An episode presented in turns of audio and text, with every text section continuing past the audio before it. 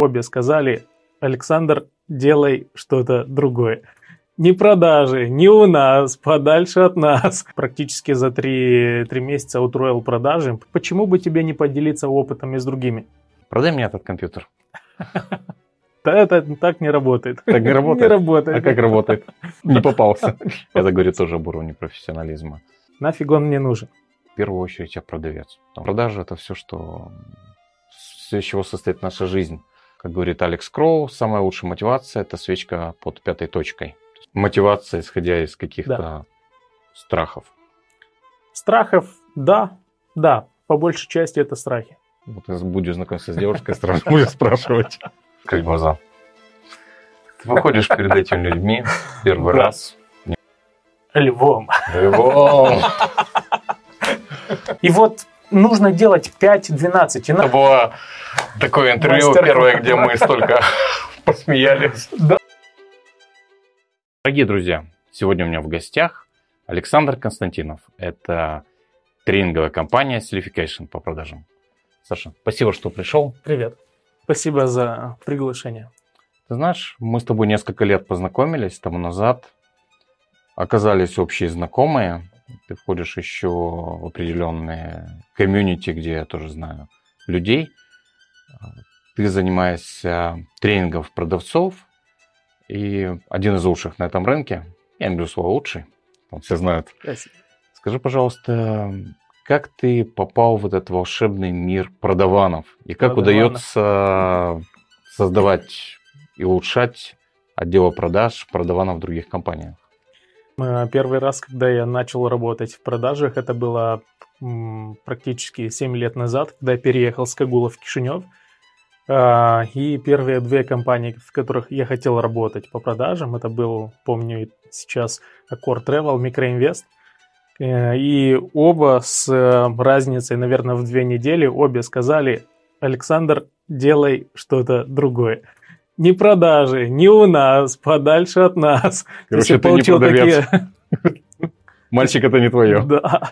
Тогда я получил две такие, два таких жестких отказа, и третья компания, которая все-таки дала мне шанс работать в продажах, практически за три, три месяца утроил продажи, потому что замотивирован этими пинками, начал читать все книги по продажам, проходить все курсы по продажам и начал уже сертификоваться Cardone University, Straight Line Certification этого Джордана Белфорта. Класс. Да, и вот отсюда у меня все, все началось, у меня начало получаться лучше и лучше, особенно когда углубляешься, то понимаешь, что дело даже не в том, это для тебя или не для тебя. Я обычно говорю на каждом тренинге по продажам, нету хороших, плохих продавцов. Есть просто необученные продавцы. Но я был тогда не обучен, вот.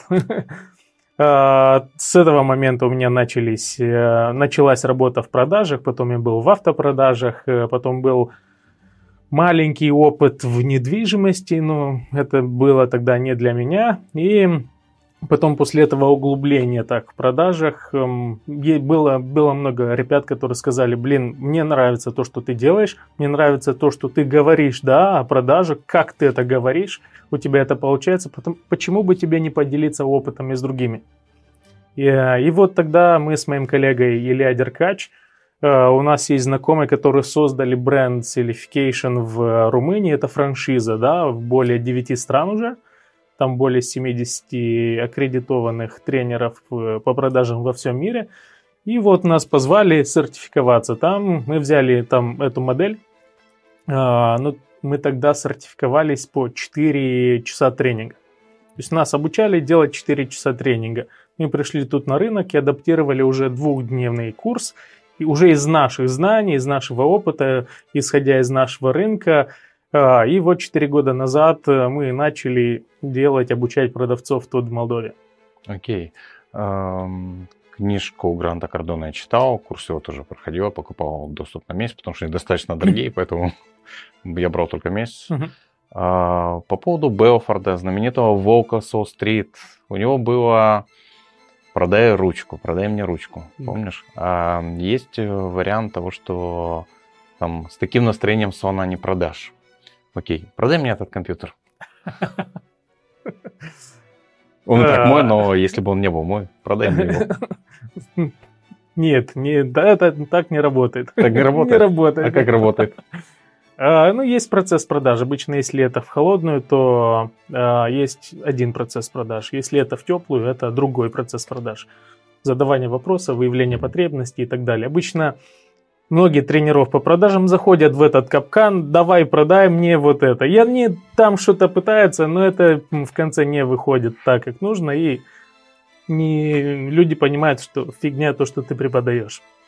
Потому что Просто взять, сделать презентацию, это не то. Все-таки выявить потребность. Да, обязательно выявить надавить потребность. На боли. Надавить на, мы называем их точки э, давления в продажах, либо на румынском бутоне деинфлуенции. Э, потому что иначе это переходит в пихание, то, что люди, клиенты не любят. А, и даже сейчас, если на камеру все это делать, это просто впихание грубое будет. Mm-hmm. Люди скажут, блин, я не хочу это слушать, я не хочу mm-hmm. это делать, не хочу этому обучаться. Спасибо за искренность. Вот. Мог, мог бы на провокацию и попасться. Не попался. Это говорит тоже об уровне профессионализма. А, по поводу того анекдота, который я говорил насчет с таким настроением салона не продаж. А, насколько важна эмоциональная составляющая при продажах? И эмоциональная, и логическая составляющая, обе. Обычно продавцы используют только одну из них, а, но это неправильно, потому что обычно клиенты, когда слушают о, слушают о товаре или услуге, они хотят его эмоционально. То есть ты пошел, одел костюм какой-то новый, эмоционально он тебе нравится – а, чтобы закрыть сделку, обычно клиенты переходят на логическую. Блин, нравится, да, классно, но у меня еще есть дома 5, 7, 10, нафиг он мне нужен. То есть они уже переходят, когда закрывается сделка, переходят на логику. И продавцы, когда используют только эмоциональную, то есть они повышают эмоцию клиента в сравнении с, с этим эм, с товаром, но не закрывают сделку да, клиенту понравилось и так далее. Клиент уходит от них, и они говорят, блин, клиенту так понравилось, да, но, но ты не сделку купил. не закрыл, да, не купил. Либо наоборот, ты идешь слишком много на логику, логику, логические аргументы, и м, клиент э, выходит из магазина и чувствует, блин, я вроде хотел до того, как прийти в магазин, я вроде хотел этот товар, но как-то сухо, как-то уже не хочу после презентации продавца. Потому что там было только логический аргумент, он не поднял уровень эмоций, а, и клиент почувствовал, что нет что эмпатии. Не, нет эмпатии, не, нет не эмпатии, клеится. Нет не, да. Поэтому обе должны быть. Сейчас ты бизнес-тренер. Сколько лет ты занимаешься уже? Четыре. Четыре года. Да. И до этого два года ты был продавцом? Два года и плюс эти четыре, потому что сейчас многие тоже говорят, а сейчас ты продаешь. Да, все компании, которые закрываю, более 200, начинались с холодных звонков. Все 70% из них с холодных звонков. То есть я дальше это делаю. Знаешь, когда меня спрашивают, кто-то в первую очередь, я говорю, в первую очередь я продавец. Потому что продажи, это коммуникация. Покупают, потому что есть доверие. Когда я начинал, это был еще далекий для всех 1998 год. Я учился в экономической академии, угу. которую потом бросил и ездил к отцу в Кривой Рог. И в дороге я прочитал две книжки. Это «Думай богатей» Наполеона Хилла угу. и книжка «Объем взгляд изнутри». Угу. И там было как раз про две психологии. Это про крахоборы, то есть те, кто, скажем так, юридические службы, бухгалтера. Угу. А я в четвертом поколении еще потомственный бухгалтер. Я два раза изучал угу. бухчет.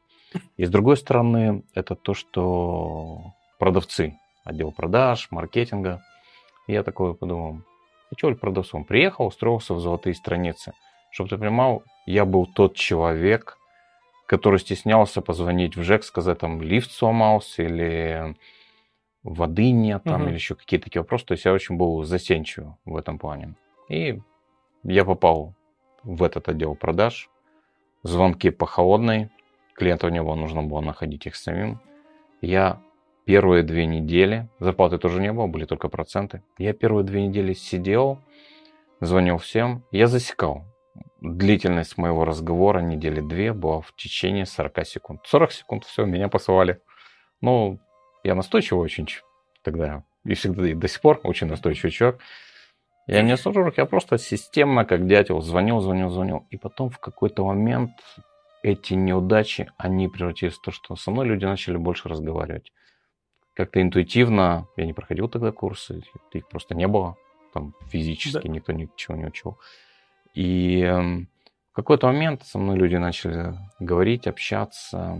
Я стал договариваться о встречах, заключать сделки и был такой самый перспективный на тот момент, наверное. Но пошел строить дальше свою карьеру. Mm-hmm. Она довольно быстро выросла. С 20 лет в 23 я уже стал э, директором компании. До этого коммерческим директором рекламного агентства. Вот. Поэтому продажи это все, что все, из чего состоит наша жизнь. Когда ты был маленьким, кем ты хотел стать? Честно, не помню. Не помнишь? Нету такого ясного, ясной мысли, что я хотел быть тем-то. Хотел быть крутым чуваком, который зарабатывает и так далее. Не было какого-то конкретного, конкретной профессии, либо что-то. И я не был этим парнем, который, знаешь, многие, когда ты выступаешь на публику или тренер какой-то, люди говорят, э, ты, наверное, в садике выходил на все утренники, да, тебя звали на все презентации, ты делал презентацию, ты был этим э, тамадой и так далее в школе, в садике и так далее. Нет, это не, не, не отсюда. Это все нарабатывалось. Не, не было кон- конкретной э, сферы, чем я хотел заняться. Короче, хотелось просто быть крутым. Да. В продажах тоже так. Не было такого, что я хотел работать в продажах, либо заняться этим, я создан. Нет, это не, не отсюда. Когда ты приехал в Кишинев, город более большой, да. столица нашей маленькой независимой страны, то есть город и больших возможностей, и больших соблазнов, как ты интегрировался в Кишиневе? У меня были тут знакомые, но а, я открою сейчас маленькие такие э, скобки для микроинвеста.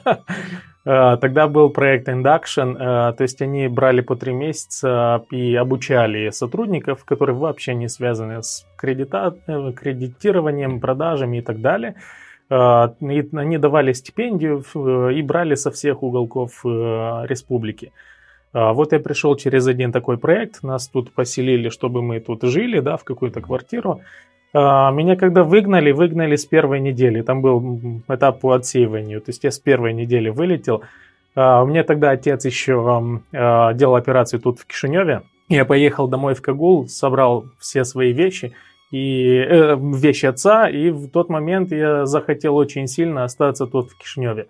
Я в то же время собрал и свои вещи, переехал сюда в Кишинев, у меня не было ни работы, ни жилья, то есть ничего, да, и э, где я остался, остался в той же квартире, которую снимала Микроинвест, потому что там освободилась койка, но кого-то еще не, э, не, не позвали туда-обратно. Вот ребята позволили мне там остаться, я практически через месяц начал хорошо зарабатывать и переехал на съемную квартиру.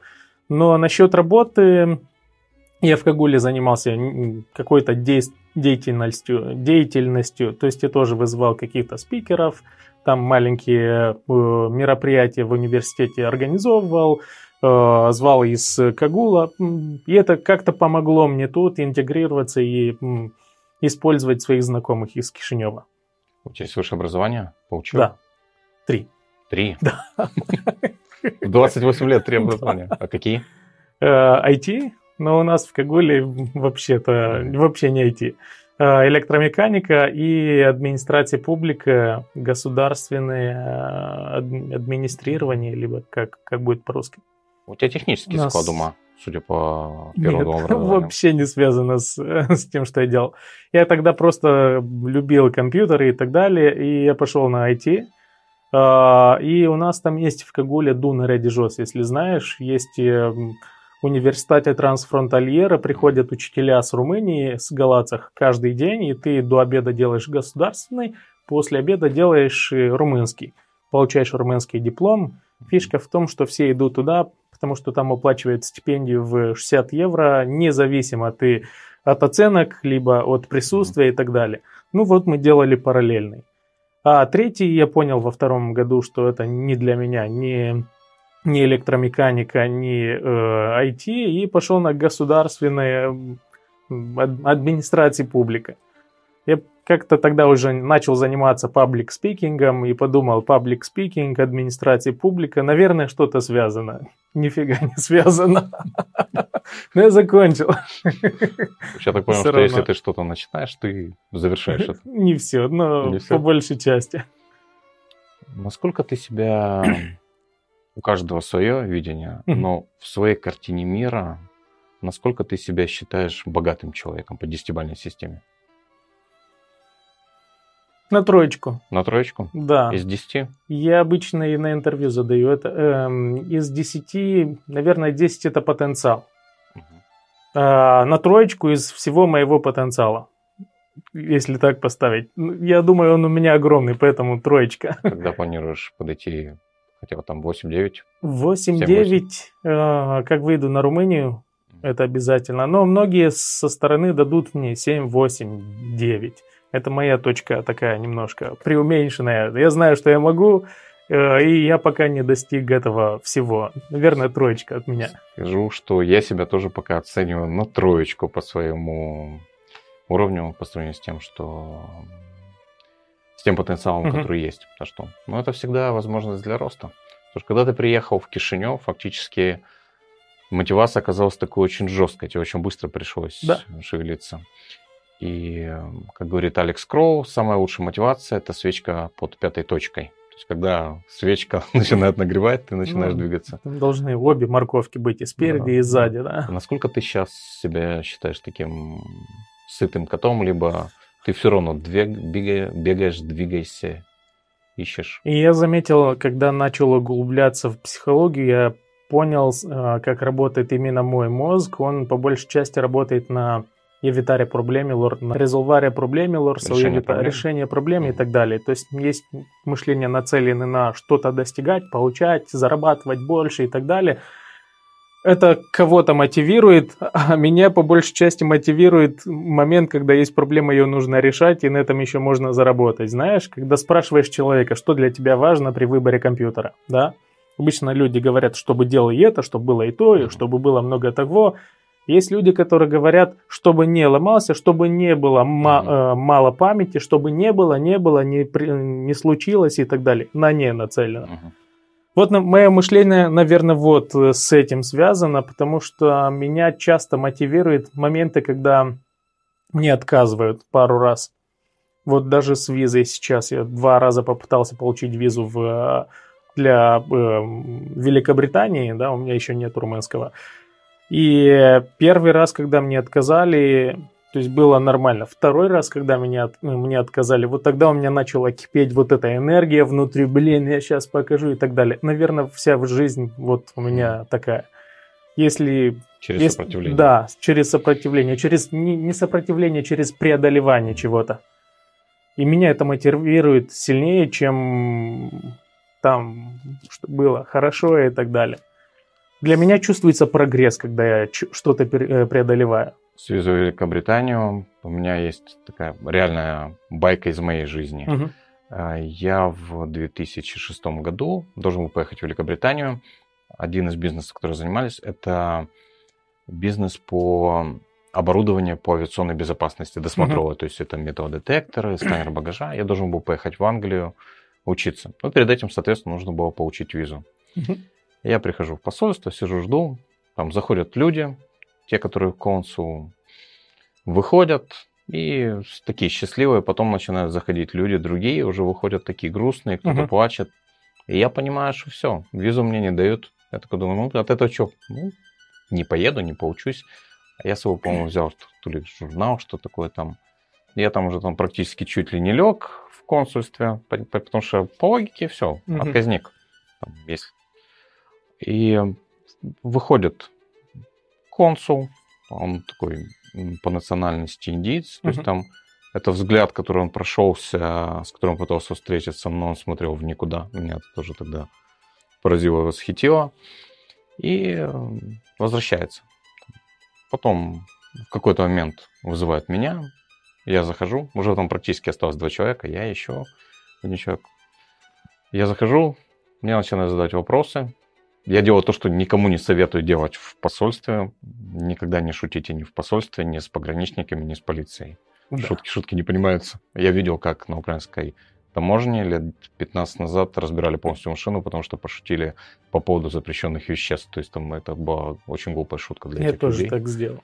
Да. Тоже, да. тоже досматривали? Я когда был студентом, ехал в Румынию, и там у нас был автобус с целым э, студентами, и кто-то, что-то у вас там есть и так далее. Я говорю, нет, но ну, ищите всю наркоту в плацентах. Меня тогда вытащили с автобуса со всеми вещами, доставай все. Короче, никогда не шутите с э, такими, в таких это организациях, с представителями. И меня спросили, а вот это оборудование в карман можно положить или в чемодан? Я такой, оно же больше, там, половина вашей комнаты, туда же там помещаются угу. Большие чемоданы, то есть так, я там прыснул, там, ну, как бы, мне уже было нечего терять, потому что я считал, что все, визы у меня уже нет. Потом еще какие-то вопросы задали, кого я знаю, я ответил, эти имена, они там что-то посмотрели. И в итоге там я вышел там, чуть-чуть подождать там, и мне сказали, что все окей, там вы получаете визу. Я очень mm-hmm. удивился. Потом зашел еще один человек, потом мы с ним встретились, э, получать визу. То есть я так понял, что вначале были частные лица, потом были там компания уже у кого такая как бы бизнес-виза по обучению, там uh-huh. поездки по бизнесу, так что ну, это было забав, забавный случай, забавная байка. Не, не единственная байка из моей жизни. Скажи, пожалуйста, вот если сейчас у нас тебе 28 лет, 2023 год, если мы перенесемся в 2050 год, мог бы ты представить, проходит 27 лет. 27, да. 27 лет. Кто ты, чем занимаешься, что тебя окружает, насколько ты крутой? Наверное, на тот момент у меня есть моя мечта сбывшись.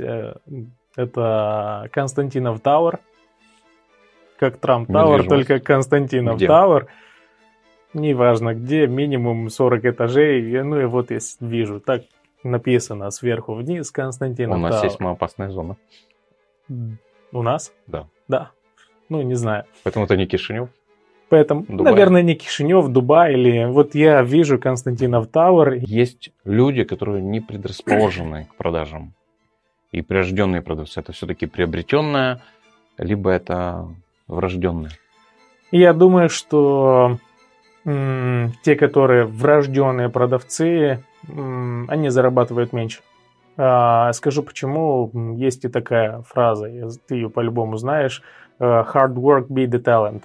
То есть э, работа, жесткая работа, лукру констант. То есть, э, как сказать, постоянная работа над собой, это постоянно бьет человека, который врожденный, либо талант у него какой-то.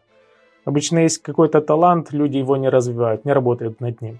А человеку, который постоянно нужно над чем-то работать, он понимает, что он не может, э, он никогда не в жизни не получает что-то быстро, он работает над этим, он достигает лучше, чем э, тот с э, та, талантом.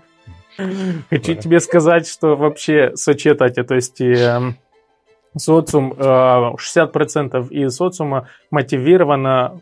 90, я думаю, больше я знаю 60, может 90, э, мотивировано какими-то проблемами, избежание каких-то проблем, либо неприятных ситуаций.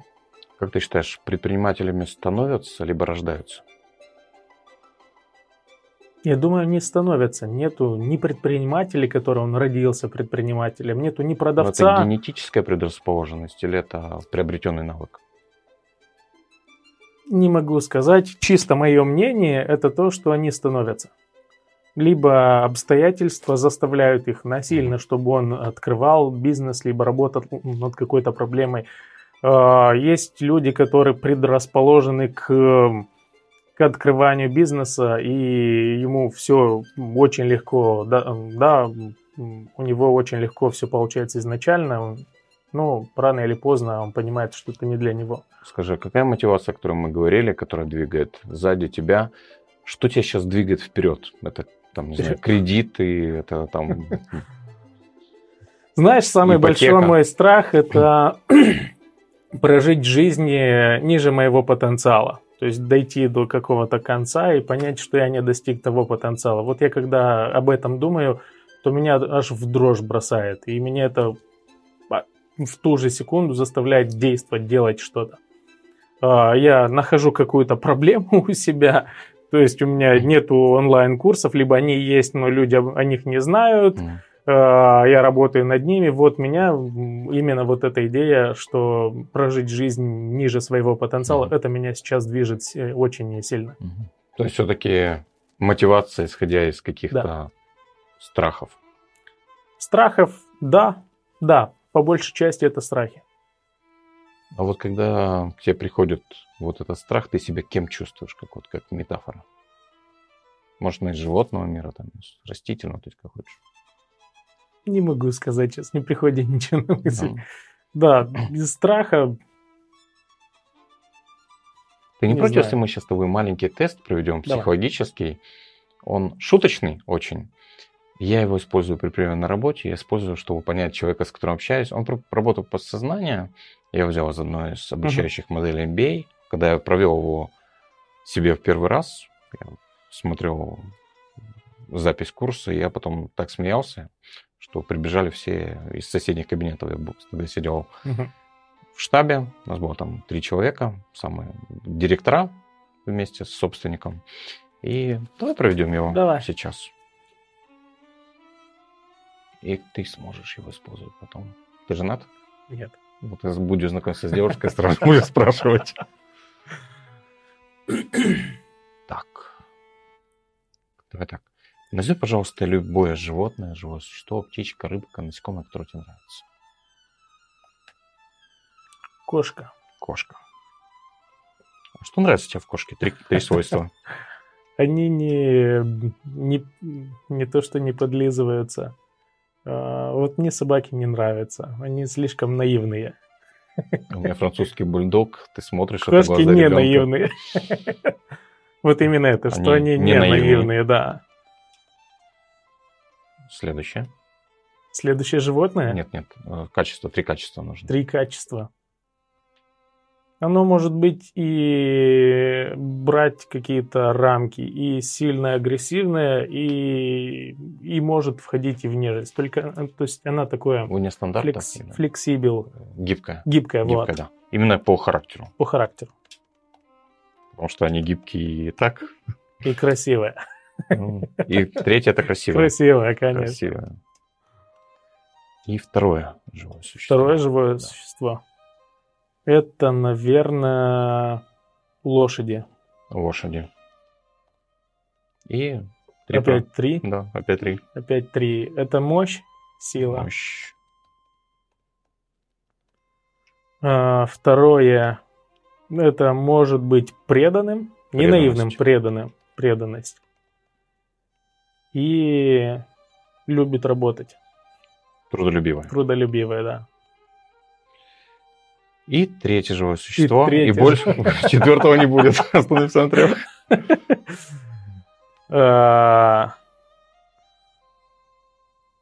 Третье, наверное, это лев. Лев.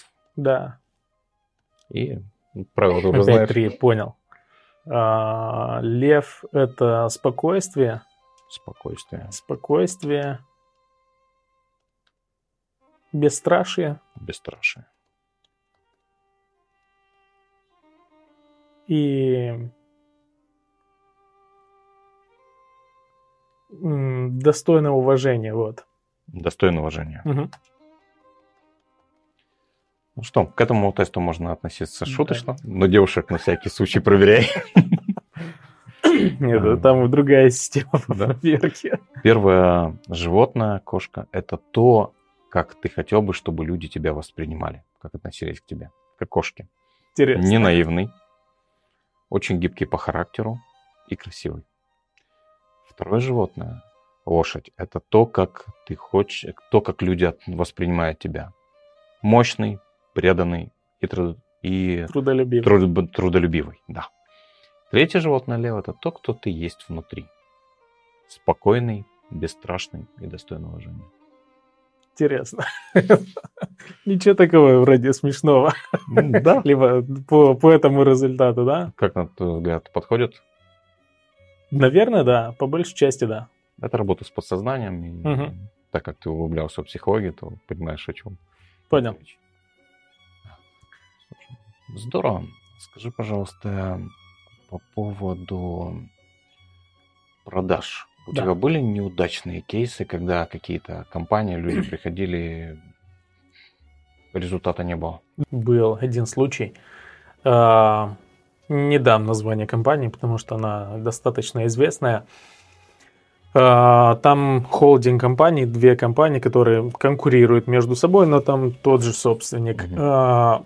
Был запрос изнутри команды, что нам нужно сделать тренинги по продажам, потому что мы хотим больше продавать, блин, ну, знания соплафониаза. А, То есть э, есть какой-то, да, не- недостаток знаний.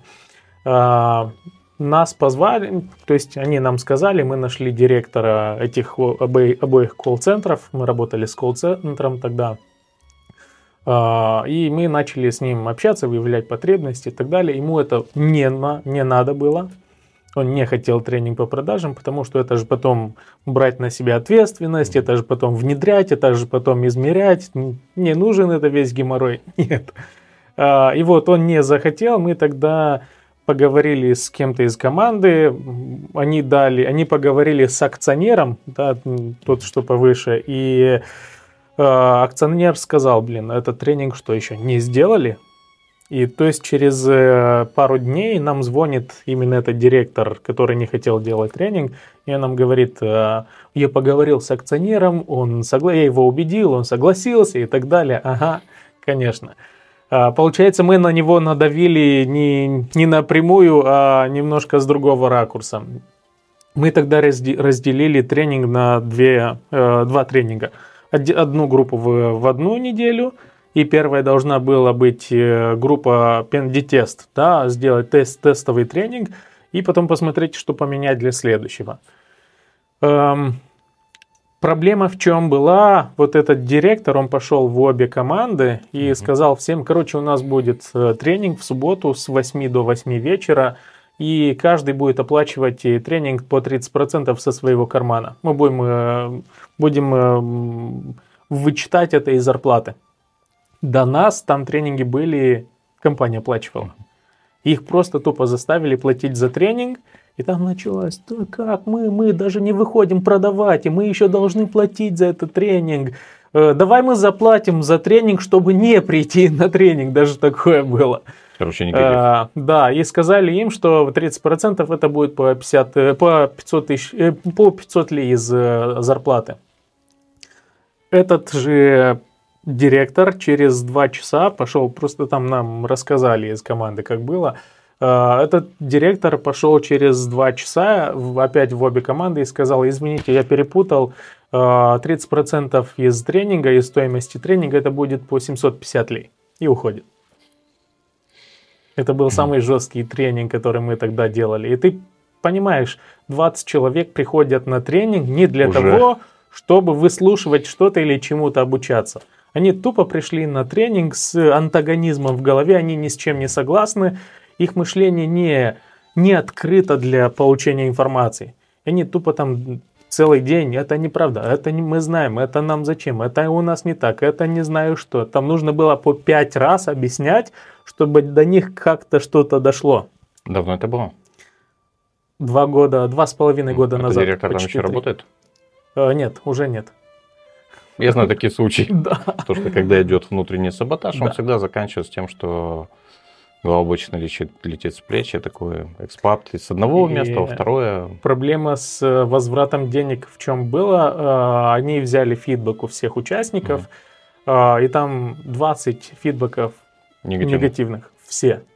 Мы это знаем, до нас Вернули? был тренинг и так далее. И э, по- позвонил нам этот директор, сказал, вы же видите, фидбэки негативные, э, мы хотим возврат денег.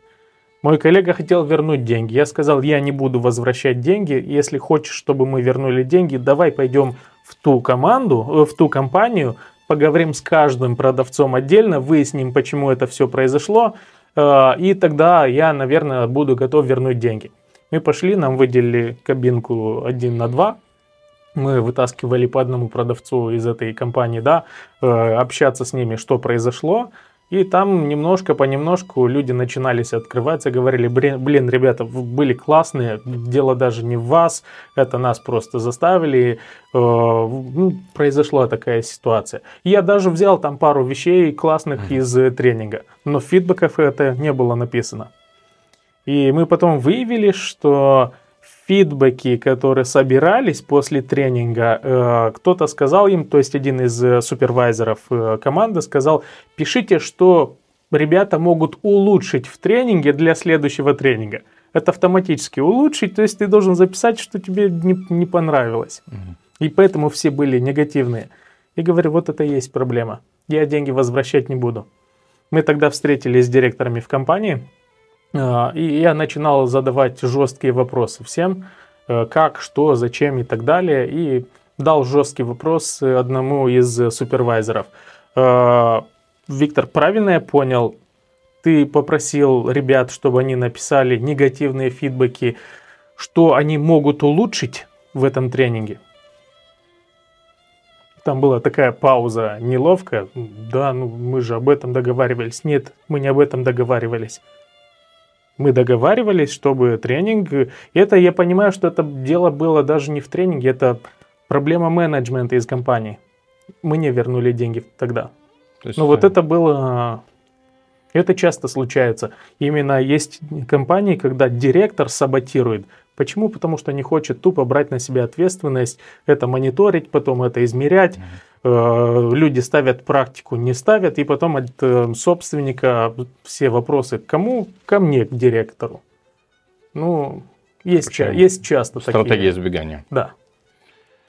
Скажи, пожалуйста, с какими компаниями ты работаешь? Можешь назвать несколько громких имен? Молдинкомбанк, там более 300 э, сотрудников обучили, э, с фронтлайна до директора филиала. В Маибе колл-центр обучали. А, прямо сейчас пришел с тренинга с ProMobile. Там тоже более... Сегодня было 40 участников в, в, в тренинге. Я делал там трехчасовой тренинг. До этого я обучил 60 э, людей, в, там три модуля были. Потом Realist Estate, Новопорта, uh-huh. э, банки. Мы сейчас работаем с Финкомбанком. Банки практически все прошли наше обучение. Э, микроаккредитация компании от Credit Shopti, Микроинвест. Да, Микроинвест меня тогда отшил, но потом я обучил всю команду Микроинвест по продажам. Они заплатили тебе гораздо зап... больше, да, чем тогда бы по зарплате. У меня тоже был такой опыт. Я работал менеджером по рекламе, потом открыл рекламное агентство, и когда обслуживал уже компанию, которой работал, я зарабатывал гораздо больше, чем у меня была зарплата. Consult, э, Нану, Рогоб, практически из каждой индустрии лидеры – э, лидеры в этой индустрии, мы с ними работали. Скажи, а вот когда ты проводишь тренинг, выходишь перед этими людьми, кем ты себя чувствуешь? Тоже как метафора. Мы с тобой уже проходили тест про животных. Да, метафора. Это опять какой-то тест? Нет, нет, просто. Э, в разные этапы карьеры по-разному чувствовал себя. Изначально не было достаточно уверенности. У тебя есть знания, но передавать эти знания это совсем другое, да. У тебя есть опыт работы с клиентами, да, ты закрываешь сделки, а передавать знания об этом это немножко другое. Изначально немножко зажатым чувствовал себя, и, а сейчас э, я вижу после фидбэков э, людей из, да, после тренинга, люди говорят, блин, я у меня просто поменялось мышление насчет продаж. Я сейчас понял шаги продажи, я могу использовать фраза-фразу. После этого это начинает давать тебе такую уверенность, что ты делаешь правильные вещи, что я чувствую себя в тренинге тем, что я, я могу быть полезен для, и, и для, для людей. И в то же время мой уровень уверенности намного выше каждый тренинг кем намного ты себя выше. чувствуешь, когда твой уровень уверенности выше? Нет как, какого-то конкретного персонажа, который я себе а чувствую. можно закрыть глаза? Выходишь перед этими людьми первый раз, немного переживаешь. И вот из этого прекрасного животного мира кем ты себя чувствуешь, когда смотришь на них? Львом. Львом. И та суть, которая внутри тебя. Да, и это очень важно. Я обычно Потому что ты перед... очень амбициозен. Это я э, обычно каждый раз, когда начинаю тренинг, для меня обязательно должна быть минута перед тренингом, когда я сижу перед аудиторией и просто тупо на всех смотрю. Я чувствую вот эту энергию, когда ты холодно смотришь на всех. Потом э, мы начинается, да, такое общение, как у нас, хихи, ха-ха и так далее. Но изначально это холодное, э, холодный взгляд каждому. А, и это дает и мне уверенности, и люди начинают, те, которые пришли, типа я все знаю, это немножко и их, э, то есть уравнивает, да, вместе со всеми. То есть ты таким образом борешься вот, ну, вот с этими людьми, которые да. баба Яга против, всегда ты их вытаскиваешь. Это называется confronting. В продажах тоже очень, э, очень полезное. Есть момент, когда продавцы даже изначально, да, делают приветствие с клиентом, и что называется confronting, чувствуют себя не, некомфортно смотреть на человека. То есть конфронтировать взглядом клиента, с которым, либо человеком, с которым ты общаешься. И когда ты не можешь конфронтировать человека просто взглядом, просто смотреть и некомфортно себя чувствовать в этом общении, э, он теряет уверенность, во-первых. Во-вторых, во-вторых, бегают глаза. Это автоматически, насколько хор- хороший не был бы твой товар или услуга, это автоматически передается эта неуверенность от тебе клиенту, и клиент не, начинает не доверять, даже если это хороший товар или услуга. Это очень важный ключевой момент прямо изначально в, э, в этапе продажи. Его нужно постоянно... Вот я это делаю не только в продажах, я это делаю и в тренинге. Это мне очень э, помогает. Скажи, вот если бы ну, нас будут смотреть разные люди, и какие пять советов ты мог бы дать продавцам, обычным людям, чтобы улучшить свои навыки общения и продаж своих идей, товаров? Это может быть не только не знаю, холодильник, когда человек приходит в какой-то из магазинов, бомбу, например, да. это может быть там продажа идеи жены, жены своему мужу, там, поездки куда-то там, в какую-то страну. Во-первых, выяснять, что для клиента важно, либо для человека важно при выборе, либо при действии и так далее. К примеру, что для тебя важно при выборе компьютера? Для меня, слушай, я очень люблю маки, потому что они просто работают, работают, не нужно переустанавливать систему, не нужно ставить какие-то лишние программы. То есть это просто идеальный инструмент, который позволяет мне очень оперативно решать мои задачи. И угу. Хороший аккумулятор, удобно носить. То есть. Ну, помимо того, что не нужно что-то дополнительно устанавливать, хороший аккумулятор а, и он работает, работает, да. работает, не работает. Нужно не нужно Windows переустанавливать постоянно. Windows. Есть что-то еще важное? Слушай, ну, Если мне есть эмоционально, наверное, одна из вещей эмоциональных. У меня когда-то был компьютер большой на 17, у которого был кабель. Угу. Я дернул, и э, он упал, разбил все экран, потом я его менял. И я взял Здесь уже идет Type-C, раньше uh-huh. был MagSafe, который просто там ты дергаешь, он выскакивает. Я брал из-за этого, потому что из-за корпуса алюминиевый, uh-huh. это надежность. И то, что если ты его уронишь, то он как бы не разбьется. И туда можно было ставить на ту систему, сейчас у меня M1, Windows. То есть я когда брал, думал, ну в крайнем случае я так и выбирал как блондинка. То есть там такой металлический, красивенький, там безопасно и можно поставить Windows, если что-то. Но когда я поработал, я сравнил обе системы, угу. я понял, что все, я стал макоголовым. Это где-то с 2008 года я только на маках. Угу. Круто. То есть э, для тебя важно при выборе компьютера обязательно, чтобы был Mac, потому что там э, он работает, работает, да. работает, не нужно ничего переустанавливать. Это хороший аккумулятор. Да. А, это есть MagSafe, потому что у тебя, ты говорил, был компьютер, да. он просто ну, сейчас экран. уже нет. Да, сейчас уже нету, нет. к сожалению. А, скажи, пожалуйста, если бы ты поменял этот компьютер э, Mac на другой, что для тебя было важно бы при смене компьютера? Теперь для меня важно больше объем оперативки угу. и больше объем винчестера. То есть, Круто. То есть вот а что значит больше объема э, ну, У меня здесь 250, здесь у меня 8 гигабайт. Да. Э, я на нем монтирую видео. Я хочу 16 или 32, здесь у меня хватает? 256. Делать медленно чуть-чуть. Угу. Как бы терпимо, но есть дискомфорт. И памяти 256, хотелось бы, конечно, 1-2 терабайта. То есть для угу. того, чтобы можно было все эти видео заливать сюда. Потому что я монтирую сам, я кайфую два раза. Первый раз, когда я беру интервью, и второй раз, когда я монтирую видео. Я монтирую два раза. Вначале монтирую по дорожкам, а потом ставлю видео вставки. И э, не хочу это никому доверять, потому что, во-первых, это удовольствие, как бы угу. мозгу приятно. Я в этот момент чувствую себя творцом, я творю как художник. А, во-вторых, э, когда монтирую, ставлю, опять же, вставки, то есть это, угу. это, это кайфово. Круто. И человеку, человек не сможет поставить те акценты, которые ставлю я сам, потому что это... Я брал интервью, я, у меня есть эти акценты, и эти акценты я ставлю в интервью, когда монтирую. Угу, круто. Если бы ты бы сейчас поменял Mac, то тебе было бы интересно новый Mac с, э, э с объемом в 1 терабайт, да, чтобы ты да. вкладывал туда больше информации. 1, да.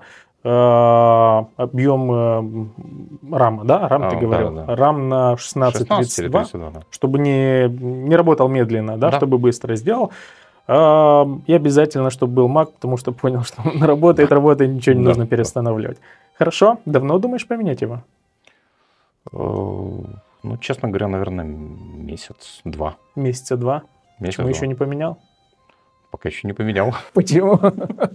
Ну, раз два месяца знаешь уже, что хочешь, почему не поменял? Ну, просто бюджет. Нужно выделить бюджет, и не хочется загружаться опять в кредит. Просто вопрос. Просто вопрос денег, честно. Понял. Поэтому нужно выявлять, что для клиента важно при выборе. И это первое. Второе, выслушивать все слова, которые клиент говорит. И обязательно пересказывать их, не меняя форму форму именно слова. Если клиент говорит, к примеру, хочу машину, чтобы не жрала много, и ты скажешь, а, экономную, не, не сработает. Экономная – это экономная, чтобы не жрала много, вот это для него с, подействует. Это называется бутуани инфлюенции. Мы их используем в продажах. Их нужно э, выявлять, выслушивать и с, с кларификом как сказать на русском, с кларификом э, прояснять, да? Потому и, что... И не принимать решения за клиента, как в автосалон, да. Не, не додумывать. Не думать, не принимать решения за клиента, потому что продавец, например, в автосалоне может быть в одной финансовой ситуации, да. приходит клиент, он такой смотрит, блин, Range Rover, ну, 200 тысяч евро, там, ну, такое, там, там же есть все. А клиент говорит, он же необученный специалист может сказать, да вы что, он как бы там дорогой, вот здесь тут дача за 10 тысяч, а вы тут там... Это одно. Второе, обычно продавец, когда клиент приходит либо в салон, либо ты, к примеру, эксперт по маркетингу, да, и клиент тянет тебя в такую капкан, капкан презентации. Покажи мне, что есть, что вы для меня можете делать, и продавец начинает тупо презентовать. Это называется впихать, не выясняя, что для клиента важно. Но я могу много тебе показать, рассказать, сделать, но мне важно, чтобы э, мне важно понять, что для тебя важно получить в конце, либо что для тебя важно при этом сотрудничестве и так далее. Выяснять какие-то точки давления, чтобы ты офер, презентацию и так далее сделал на вот эти точки давления. Как Понимаешь? эта система называется? Блин, там еще... Profile. Профайлинг. Это Профайл. из профайлинга. Нет, там, по-моему, вот система этих шагов, еще в ней играл этот актер, который играл Доктор Хауса. Есть такое маленькое, маленькое видео. Lie to me, обмани меня? Не, не, Доктор Хаус. Да. Вот он играл в этом фильме обучающем. Выскочил из головы там четыре буквы. Бойлерная, нет? Не-не-не. Там четыре буквы этой системы. Не знаю. Я потом поставлю угу. как... То есть у меня выскочил просто из головы, там ты выявляешь потребность, выслушиваешь, делаешь предложение, закрываешь сделку таких четыре шага. да, но очень важно, как выясняешь потребность. Потому что обычно продавцы, знаешь, как выясняют потребность? Они просто задают несколько э, квалифицированных вопросов. Угу. Это что значит? Это технические вопросы. Какой цвет, какой бюджет, угу. какой вам нужно, чтобы он плюс-минус понял, с чего начать презентацию, что начать показывать, да? А, а нужно понять, что для клиента важно, потому что это разные вещи ты когда даешь варианты да, в квалификации, тогда клиент ты как продавец пытаешься сделать презентацию, либо пытаешься как-то задавать наводящие вопросы, исходя из того, что для тебя важно при выборе этого товара. Но это не всегда то же самое, что и для клиента. Можем даже этот Mac, я могу презентовать тебе с какого-то угла, но я должен понять, с какого именно угла показать его тебе. И это только выясняя вот эти точки давления, что для тебя важно. Это работает не только в продажах, это работает, когда ты нанимаешь сотрудников. Скажите, пожалуйста, что для тебя важно при, э, при выборе работы, либо что для тебя важно, честь импортант пенфутини лаунджоб. Или как вы видите себя в нашей компании через пять лет? Это не тот ракурс. Ну, это знаешь, как что... анекдот. Как вы видите себя в нашей компании через 5 лет, а сейчас рынок все-таки сотрудников, он говорит, а что у вас за компания, что там всюду отправил, чем вы вообще занимаетесь? Через 5 лет меняется контекст. Мне важно понять, что для него важно сейчас при работе. И опять человек дает тебе какие-то точки давления, на которые, не то что давление, влияние, а, которые ты можешь понять, ты их покрываешь как, э, как продавец, да, ты как продавец эти точки давления покрываешь, то есть эту нужду или нет, либо ты как э, э, этот, э, как его собственник компании, да, ты покрываешь вот эти все для для сотрудника, если или нет. Потому что если ты не покрываешь вот эти все точки давления, либо эти точки влияния, либо то, что важно для человека, рано или поздно он просто тупо уйдет. Либо он не будет чувствовать себя эффективно, либо он постоянно будет раздражен, потому что что-то не, пок- не покрывается. Ты должен про- понять, что, чем движ- что движет этим человеком, как он принимает решения, как он работает, как его мотивировать. И это исходя из вот этого, что для тебя важно. Это первый вопрос. Ты попросил пять да. Да, советов. Второе. Эм, я этот вопрос, что для тебя важно, могу задать и на как его, на э, ланталнирику куврёфемеи куврёфатос, да, на при знакомстве с девушкой, да, что для тебя важно, э, честь импортант пентрутини ла релаций, да, в отношениях. Опять там есть какие-то бутуани де инфлюенса, угу. которые ты можешь понять, они э, подходят, да, с твоими или нет, ты это делаешь или нет, ты можешь понять валорили, то есть ценности человека и так далее. Второй, что не делают многие продавцы, это нужно обязательно делать. По-моему, это самый, э, самый сильный инструмент, это выявлять э, не лицо, принимающее решение, выявлять инфлюенсеров, лицо, влияющее на решение. Потому что многие продавцы делают катастрофическую ошибку, они выявляют лицо, принимающее решение – но это лицо есть в, в любой структуре, как в, в семейной структуре, так и в компании, есть лица, принимающие решения, есть кто-то важнее. Это тот, кто влияет на решение. Да, я принимаю решение как мужчина, угу. но, но я принимаю жена... решение, исходя из инфлюенсера. Нет, когда работаю с э, ребятами из недвижимости, они постоянно выявляют, кто принимает решение, постоянно тупо с ним работает. А, и он покрывает все необходимости этого клиента, лица, принимающего решение. Но чаще всего все возражения приходят извне. И это простой вопрос, который нужно задавать. Скажите, пожалуйста, помимо вас должен еще видеть кто-то квартиру, либо помимо вас должен еще видеть кто-то автомобиль, чтобы легче принять решение? Я выявляю, я обычно не иду на встречу с какой-то компанией, закрывать сделку с компанией, пока я на телефоне не спросил, скажите, пожалуйста, кто-то еще должен быть на этой встрече, чтобы вам легче, либо услышать эту презентацию, чтобы вам легче было принять решение. Потому что если я этого не сделаю, я встречу с каким-то директором, потом оказывается, он никакой не директор, он просто, да, должен со мной встретиться, я понимаю, что есть еще кто-то, это вторая встреча, третья встреча и так далее – и они, ничего не происходит дальше. Это, это долгий, нудный процесс. Поэтому я выявляю всех еще на телефоне и назначаю встречу на завтра. Скажите, пожалуйста, завтра, когда мы встретимся в 10, может быть еще и финансовый директор, либо директор по продажам, либо тех, которые я выявил. Я собираю всех в одну встречу, чтобы закрыть сделку сразу, потому что мне нужно понять, кто еще влияет на это решение. Когда я работал в автопродажах, минимум один раз в месяц э, были люди, которые приходили, я и куметру. Да, и один раз в месяц был случай, когда этот куметру подходил ко мне Э, и начинал мне говорить, слушай, э, если дашь мне 100 евро, он ее сегодня купит. То есть этот лицо, принимающее решение, смотрел машину какую-то, и этот подходил ко мне, если дашь мне 100 евро, я уговорю его, он ее купит. И я как продавец, я понимаю, что он может это сделать, он может мне помочь, и он может мне просто тупо разломать всю сделку. Это инфлюенсер. Если я начну просто с лицом, принимающим решение, типа с человеком, для которой автомобиль э, продается, если только с ним работать, этот второй войдет в, враждеб... Э, в скрытую враждебность, он начнет за воротами, он начнет ему давать возражения и так далее, ты что и так далее. Иногда тупо из зависти. Понимаешь? И нужно работать с этим инфлюенсером. Иногда, если у меня нет достаточно влияния на над клиентом, с которым я работаю, я нахожу инфлюенсера. Постоянно через инфлюенсера намного легче. Когда не закрывается сделка с какой-то компанией, я понимаю, что есть кто-то влияющий на решение, кого я еще не выявил. Была компания, которая продают на Форекс э, и так далее. Э, я встречался с ним, там было три директора в этой компании. Я встретился с тремя.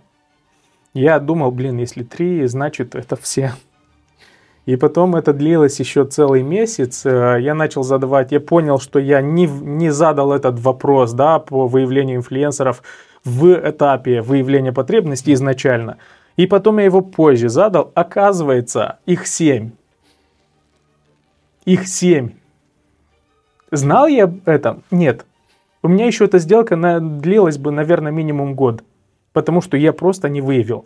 Я когда работал с компанией Imperlux, там ребята сказали, мы там работали два, сначала сделали тренинг, потом два месяца, каждую неделю мы встречались с ними. Э, когда я задал вот это про инфлюенсера, э, они сказали, что, блин, мы начали задавать это, этот вопрос. Многие возражения у нас происходили вот отсюда. Это кто-то дома, с которым я говорю с тобой на телефоне, а есть кто-то дома, который постоянно его на него давит, либо его э, что-то ему рассказывает и так далее. Есть проблема, когда ну, инфлюенсеров нельзя выявить. Ну, к примеру, на работе там с, как, с каким-то другом или подругой, да, разговариваешь, он же там что-то там тебе рассказывает, ну, до него практически нереально дойти. А выявить на телефоне можно. И опять же задавать вопрос, что для тебя... Скажите, пожалуйста, я понял, что для вас важно, а для вашей жены что важно при выборе квартиры? Там тоже есть точки давления и возражения. Это первые два момента. Третий – это обязательно follow-up делать. Э, делать повторные контакты с клиентом, повторные звонки, повторные встречи, повторные имейлы, повторные и так далее. Потому что по статистике я обычно спрашиваю продавцов в компаниях, сколько раз вы контактируете с клиентом до того, как, от, от, как, как отказаться от него. До того, как поставить его в этап э, нереализованно, либо э, не буду я ему больше звонить, это он потратит все мое время и ничего не произойдет дальше. Э, обычно продавцы говорят 2-3 раза. 2, 3, 4 раза, потому что на четвертый уже эмоционально сложно, чтобы клиент не, не начал орать на тебя, чтобы он тебя куда-то не отправил, чтобы он не сказал тебе жестко, не звони мне больше. Вот из-за вот этого страха продавцы обычно 3-4 раза звонят. Знаешь, по статистике э, закрытых сделок 80% всех закрытых сделок на этом земном шаре происходит между пятым и двенадцатым контактом. Иногда есть сделки, которые они большие, и для них нужно намного больше энергии, контактов, э, времени, э, ресурсов и так далее, чем ты изначально думал. Э, о чем я, да? И вот нужно делать 5-12, иногда даже 30 мало, иногда даже 50 мало – когда закрывал Рогоб, там было 60 э, взаимодействий в фоллоуапе. Для Молдинкомбанка нужно было более 100, Simplex более 70 контактов. Сейчас Pro Mobile нужно было 4 года, чтобы с ними сработаться, половина команды обучить. Но продавцы слишком рано сдаются. Нужно работать с этими клиентами. И хуже всего, знаешь, что компании платят бюджет по маркетингу, привозят лиды в свой CRM, продавец 2-3 раза ему названивает – Э, больше ничего с этим лидом не, не делает, это, не, это что значит, что если клиент сейчас у тебя не купил, ему это больше не нужно? Нужно. Просто мы, даже мы, как люди, не принимаем решение сразу.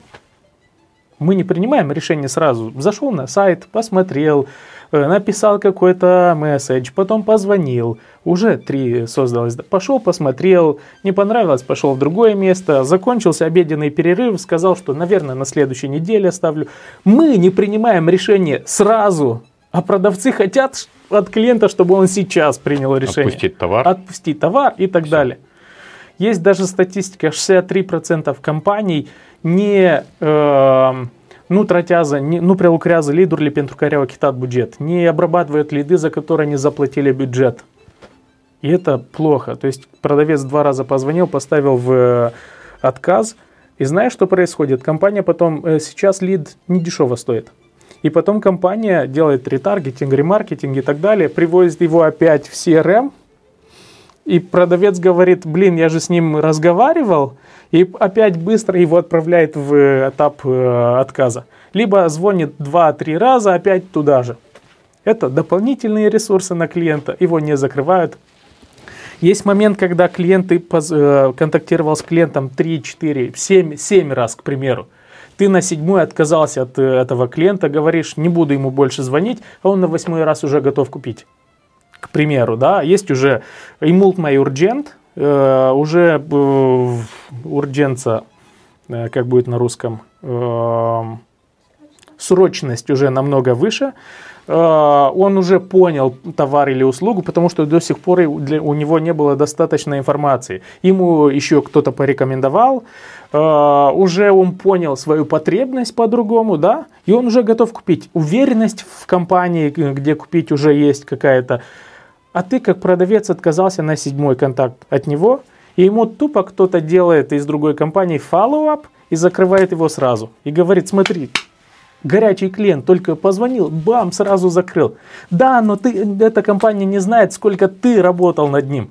Ты не знаешь, кто с ним или какая компания обрабатывала его до тебя. Просто а мы думаем, что сливки. сразу. Просто сняли да. сливки. И вот это делать, работать, обрабатывать лиды, за которые мы заплатили бюджет. Это третий, очень важный. А, четвертый – это выявлять невысказанные возражения. Невысказанные возражения, обычно 60% э, возражений, которые мы выслушиваем от клиента, это лживые возражения, это просто комментарии, это просто какие-то замечания. Клиент тупо заметил что-то, что на уме, то на языке, он это сказал. Это лживое возражение. Ты его обработаешь как продавец, но сделка не закроется. Есть невысказанные возражения, потому что чаще всего клиенты изначально говорят возражения, которые ну, ляпнул, да, получается. А то, что его реально беспокоит, он не, не говорит это сразу. И это нужно выявить. Когда клиент, опять же, не отвечает тебе на, на смс, не отвечает на звонок и так далее, там есть невысказанные возражения. Ты его не можешь обработать, пока оно не, не будет высказанным. Пока ты не задашь какой-то жесткий вопрос, тебе скажут, в чем проблема, только тогда ты сможешь обработать это. Вы, невысказанные возражения практически самая сложная э, категория возражений. И пятое, чтобы я посоветовал э, в продажах, это называется анкидеридитес, либо на, на русском называется это призыв к действию. Очень часто его делать. Потому что это работает как фильтр.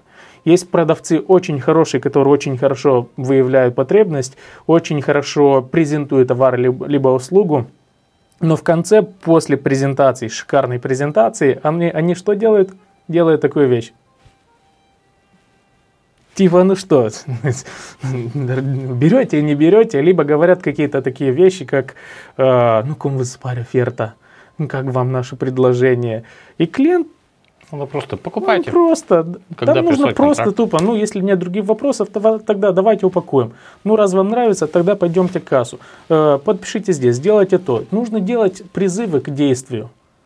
Потому что самый большой страх клиента, а не человека. Клиента – это страх принимать решения. А, есть еще более большой страх, это страх э, жить с решением, которое ты принял. Да? То есть я куплю какую-то фигню, но если она мне потом не понравится, мне потом с этим жить. И поэтому клиенты тянут время, да, чтобы не сделать какую-то вещь необратимую потом. А, у нас даже есть люди вокруг нас, которые пока не начнешь пока не пнешь их сзади или пока не подтолкнешь. Хаби Феодата, иди туда, сделай это, сделай то. Хай, ты уже давно думаешь. Э, Фаши, иди туда. Пока ты не будешь делать вот эти call to action, они просто не, не начнут работать, ничего не будут делать. Есть много таких клиентов. Пока им не сделаешь хай феодаты, хай пукти, мы уже полтора часа э, разговариваем, больше не нужно говорить, нужно просто принять решение, да или нет. Иногда вот так можно жестко. Пока мы не сделаем вот этого, клиент нам скажет без этого, скажет, мы еще подумаем. Если ты не сделаешь пробное закрытие, клиент просто скажет, я понял информацию, мы подумаем. И это у тебя остается как э, какой-то застой в CRM, клиенты, которые еще думают. Слушай, вот это пять. Спасибо. Я сам заслушался, да? задумался. Э, вспоминал, кстати, ну я Белфорда не проходил, там где-то нужно почитать, посмотреть. Но Гранта Кардона я проходил, прям многие вещи из Гранта Кардона мне очень сильно отзывались. Э, многие из Гранта Кардона, но я ставил их в опыт, то есть э, в практику тут. Адап, не то, что адаптировал, потому что адаптировать это просто перевести на, на румынский. Они, mm. они работают, их нужно просто ставить в практику. Несмотря на то, что он в Америке, американская ментальность работает да. здесь. Многие говорят, что, блин, там же Америка, там по-другому мышление, блин, клиент тот же. Люди все. Да, те есть, да, там немножко аспекты по товару, по менталитету и так далее. Но процесс психология продаж, одинаково. да, психология, процесс продаж не меняется. То, что ты должен задавать вопросы, выяснять проц... Э, это, потребность не меняется. Выявлять скрытые, невысказанные, лживые, реальные э, возражения, внутренние, внешние возражения, это не меняется. Это то, что каждый продавец должен делать. Саша, тебе большое спасибо. Да. Это было такое интервью первое, где мы столько посмеялись. Да.